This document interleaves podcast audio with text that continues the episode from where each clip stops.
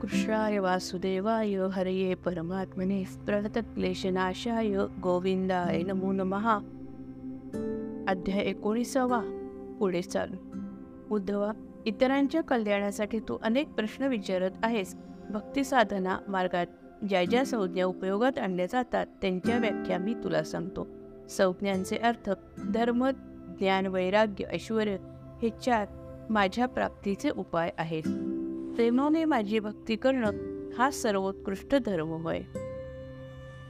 ज्या योगे एकात्मतेचा बोध होतो आणि भेद भेदभाव उत्पन्नच होत नाही त्याला शुद्ध ज्ञान म्हणतात. वैराग्य म्हणजे विषयांमध्ये यत्किंचितही आसक्ती नसते आणि ऐश्वर म्हणजे भक्तीच्या बळावर माझ्याशी ऐक्य पाहून माझी सर्व सत्ता प्राप्त होणं ही माझ्या भांडाराची किल्लीच तुला दिली आहे. या व्याख्या ऐकून उद्धवाला खूप आनंद वाटला त्याने अनेक शब्दांचे अर्थ विचारले आणि श्रीकृष्ण त्याला आनंदाने सांगू लागला. श्रीकृष्ण म्हणाला तुला प्रथम यम म्हणजे काय? ते बारा दक्षिणात सांगतो. यम याचा अर्थ मनावर संयम ठेवणं. एक अहिंसा. कोणालाही पीडा न देणं. सत्य. वाचिक सत्य. आपल्याला जसं कळेल कळलं असेल त्यात बदल न करता बोलणं म्हणजे सत्य बोलणं. तीन अचौर्य. दुसऱ्याच्या कोणत्याही वस्तूची चोरी न करणं आणि मनात तिची अभिलाषाही न धरणं. चार असंग कशावरही आसक्ती न ठेवणे. पाच लज्जा निंद्यकर्म करण्यास लाज वाटणं यालाच री असं म्हणतात. पा सहा असंचय म्हणजेच असंग्रह कशाचाही संग्रह न करणे. सात आस्तिक्य सर्वत्र ब्रह्मच भरलेलं आहे असं मानणं. आठ ब्रह्मचर्य आश्रमधर्माप्रमाणे निर्दोष आचरण ठेवणं. नऊ मौन म्हणजेच अनुचित भाषण न करणं वेदपठण गायत्रीचा जप व भगवंताचं नामस्मरण.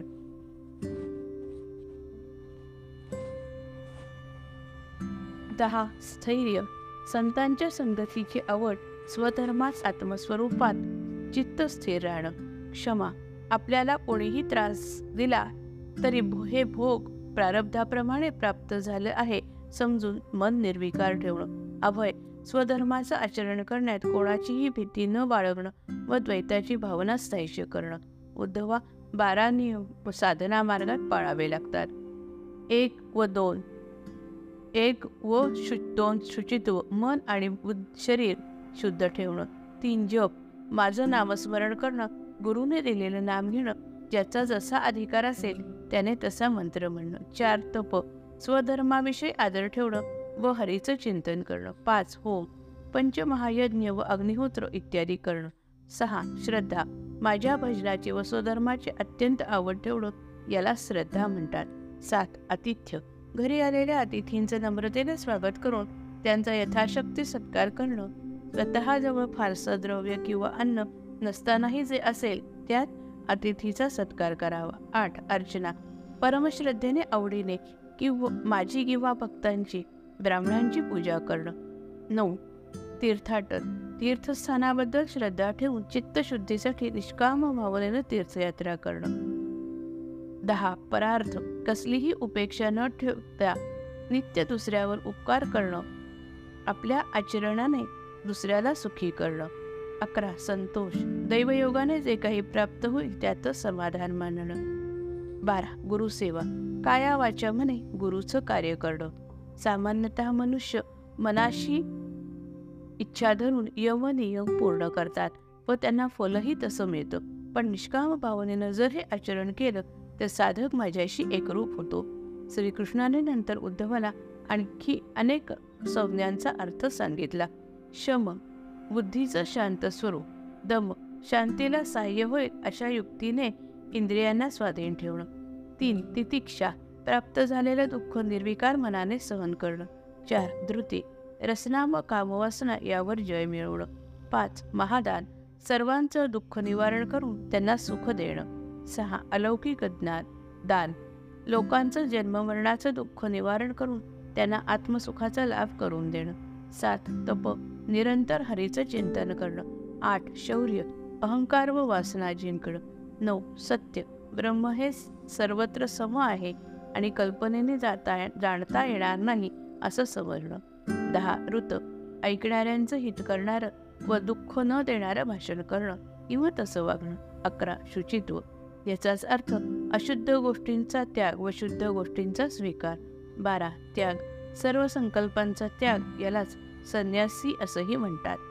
इष्टधन. स्वधर्म हेच इष्टधन आहे. चौदा यज्ञ सर्व यज्ञ नारायणांना उद्देशून करतात. म्हणून नारायण हाच यज्ञ स्वरूप आहे दक्षिणा. दक्षिणेचा एक अर्थ द्रव्यदान असा आहे पण यज्ञ काळात जो उपदेश दिला जातो ते ज्ञानदानच खरं दान होय. सोळा बल. ज्या योगे मनाला चंचलत्व आणि सर्व चेतना शरीरात उत्पन्न होते तो प्राण अतिशय दुर्दम्य आहे. प्राणायामाने तो प्राण ताब ताब्यात आणणं. यालाच बल म्हणतात. सतरा भाग्य. सहा प्रकारचं भाग्य असतं. ज्ञान वैराग्य संपदा औदार्य ईश्वरत्व आणि यश या सहा गुणांनी जो युक्त असतो त्याला भगवान म्हणतात. भग म्हणजेच भाग्य. अठरा दया. वरील सहा गुणांनी जो युक्त असतो त्याचा स्वभाव दयाळू असतो. तो सन्मानाने दान देतो. दारिद्र्य नाहीस करतो. दिनांविषयी वाटणारा कळवळा म्हणजेच दया. एकोणीस सर्वात उत्तम लाभ. ईश्वराची भक्ती उत्पन्न होणं. वीस शुद्ध विद्या. अविद्येचं निरसन होऊन जीवाला मुक्त करते तीच शुद्ध विद्या. इतर चौदा विद्या म्हणजे केवळ अविद्येचा विस्तार आहे. एकवीस श्रेष्ठ लक्ष्मी. निरपेक्षता हीच लक्ष्मी होय. बावीस सुख. देहाच्या सुखाची अपेक्षा नसणे. तेवीस सुखदुःखाविषयी उदासीनता. म्हणजेच खरं सुख. चोवीस निज सुख. जेथे सुखासाठी दुसऱ्याची जरुरी नसते. इंद्रिय दुर्बळ नसतात पण बाहेरच्या कोणत्याही विषयाने मिळणाऱ्या आनंदापेक्षा स्वतःच्या ठाई जे स्वयंभू सुख असतं तेच निजसुख पंचवीस दुःख. आत्मसुखाला विसरून विषयांची इच्छा धरणं हेच दुःख. पंडित जो शांत आणि समाधानी आहे तसंच ज्याला बंध मोक्षाचं यथार्थ ज्ञान आहे तोच खरा पंडित. सत्तावीस मूर्ख. मी आणि माझा असा अभिमान धरून प्रौढी मिरवतो तो मूर्ख. अठ्ठावीस सन्मार्ग वेदशास्त्र आणि गुरु उपदेश याप्रमाणे आचरण करणं. एकोणतीस कुमार्ग चित्ताला वैषम्य उत्पन्न करणारा प्रवृत्ती मार्ग. तीस स्वर्ग शुद्ध सत्वाची अत्यंत वृद्धी होऊन आत्मसुखाची प्राप्ती होणं. एकतीस नरक विकारवशता अज्ञान पापाचरण तमोगुण म्हणजेच नरक होय. खरा आपत. सद्गुरू हाच खरा आपत. तो सद्गुरू कसा असतो त्याची कीर्ती ऐकताच जडजीव उद्धरतात. ज्याचं नाव घेताच यवही घाबरतो जो जन्मवर्णातून सोडवतो जो शिष्याला खरं समाधान देतो. असा गुरु हा शिष्याचा आप्त सखा बंधू सर्व काही असतो. घर ज्या देहामध्ये मी पुरुषोत्तम आत्मरूपाने वास करतो तो देह म्हणजेच घर. चौतीस श्रीमंत सद्गुण व ज्ञान हेच धन म्हणजेच श्रीमंती होय. दरिद पस्तीस दरिद्री. सर्व काही सोयी असूनही असंतुष्ट असतो तोच खरा दरिद्री. छत्तीस इंद्रियांचा दास म्हणजेच खरा कंजूष कृपण.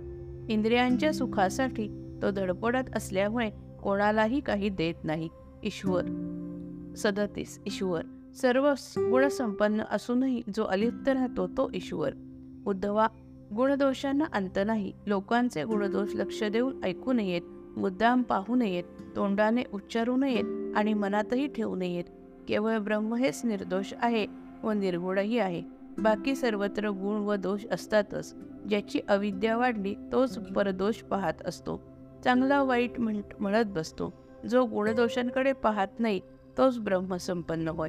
कोणाचेही गुणदोष पाहणं बोलणं हे माझ्या भक्तानं टाळावं. लक्षावधी प्राणी कोटी आहेत. त्या बाजूला राहू देत केवळ माणसांचे गुणदोष तू जर पाहणार नाहीस तरी तुझं चित्त शुद्ध होऊन ते तू नित्यमुक्त राहशील. अध्याय एकोणीसावा समाप्त. जय जय रघुवीर समर्थ.